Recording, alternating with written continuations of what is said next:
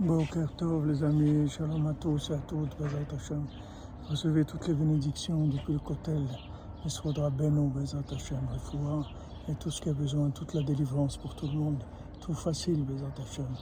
Alors Rabbeinu dit que maintenant, quand on a des difficultés de comportement, quand on a des choses qui nous bloquent, en fait ça vient du manque de clarté de la vérité qui est en nous.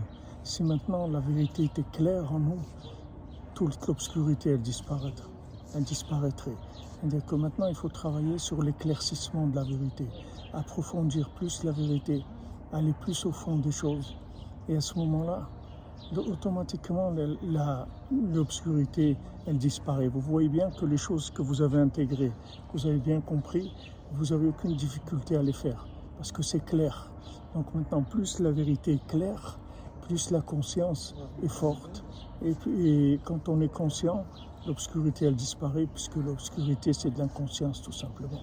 Les attachés par la lumière du mois de Nissan, qu'on ait une clarté extraordinaire, que ça mène la délivrance au monde en douceur, les attachés. Soyez bénis.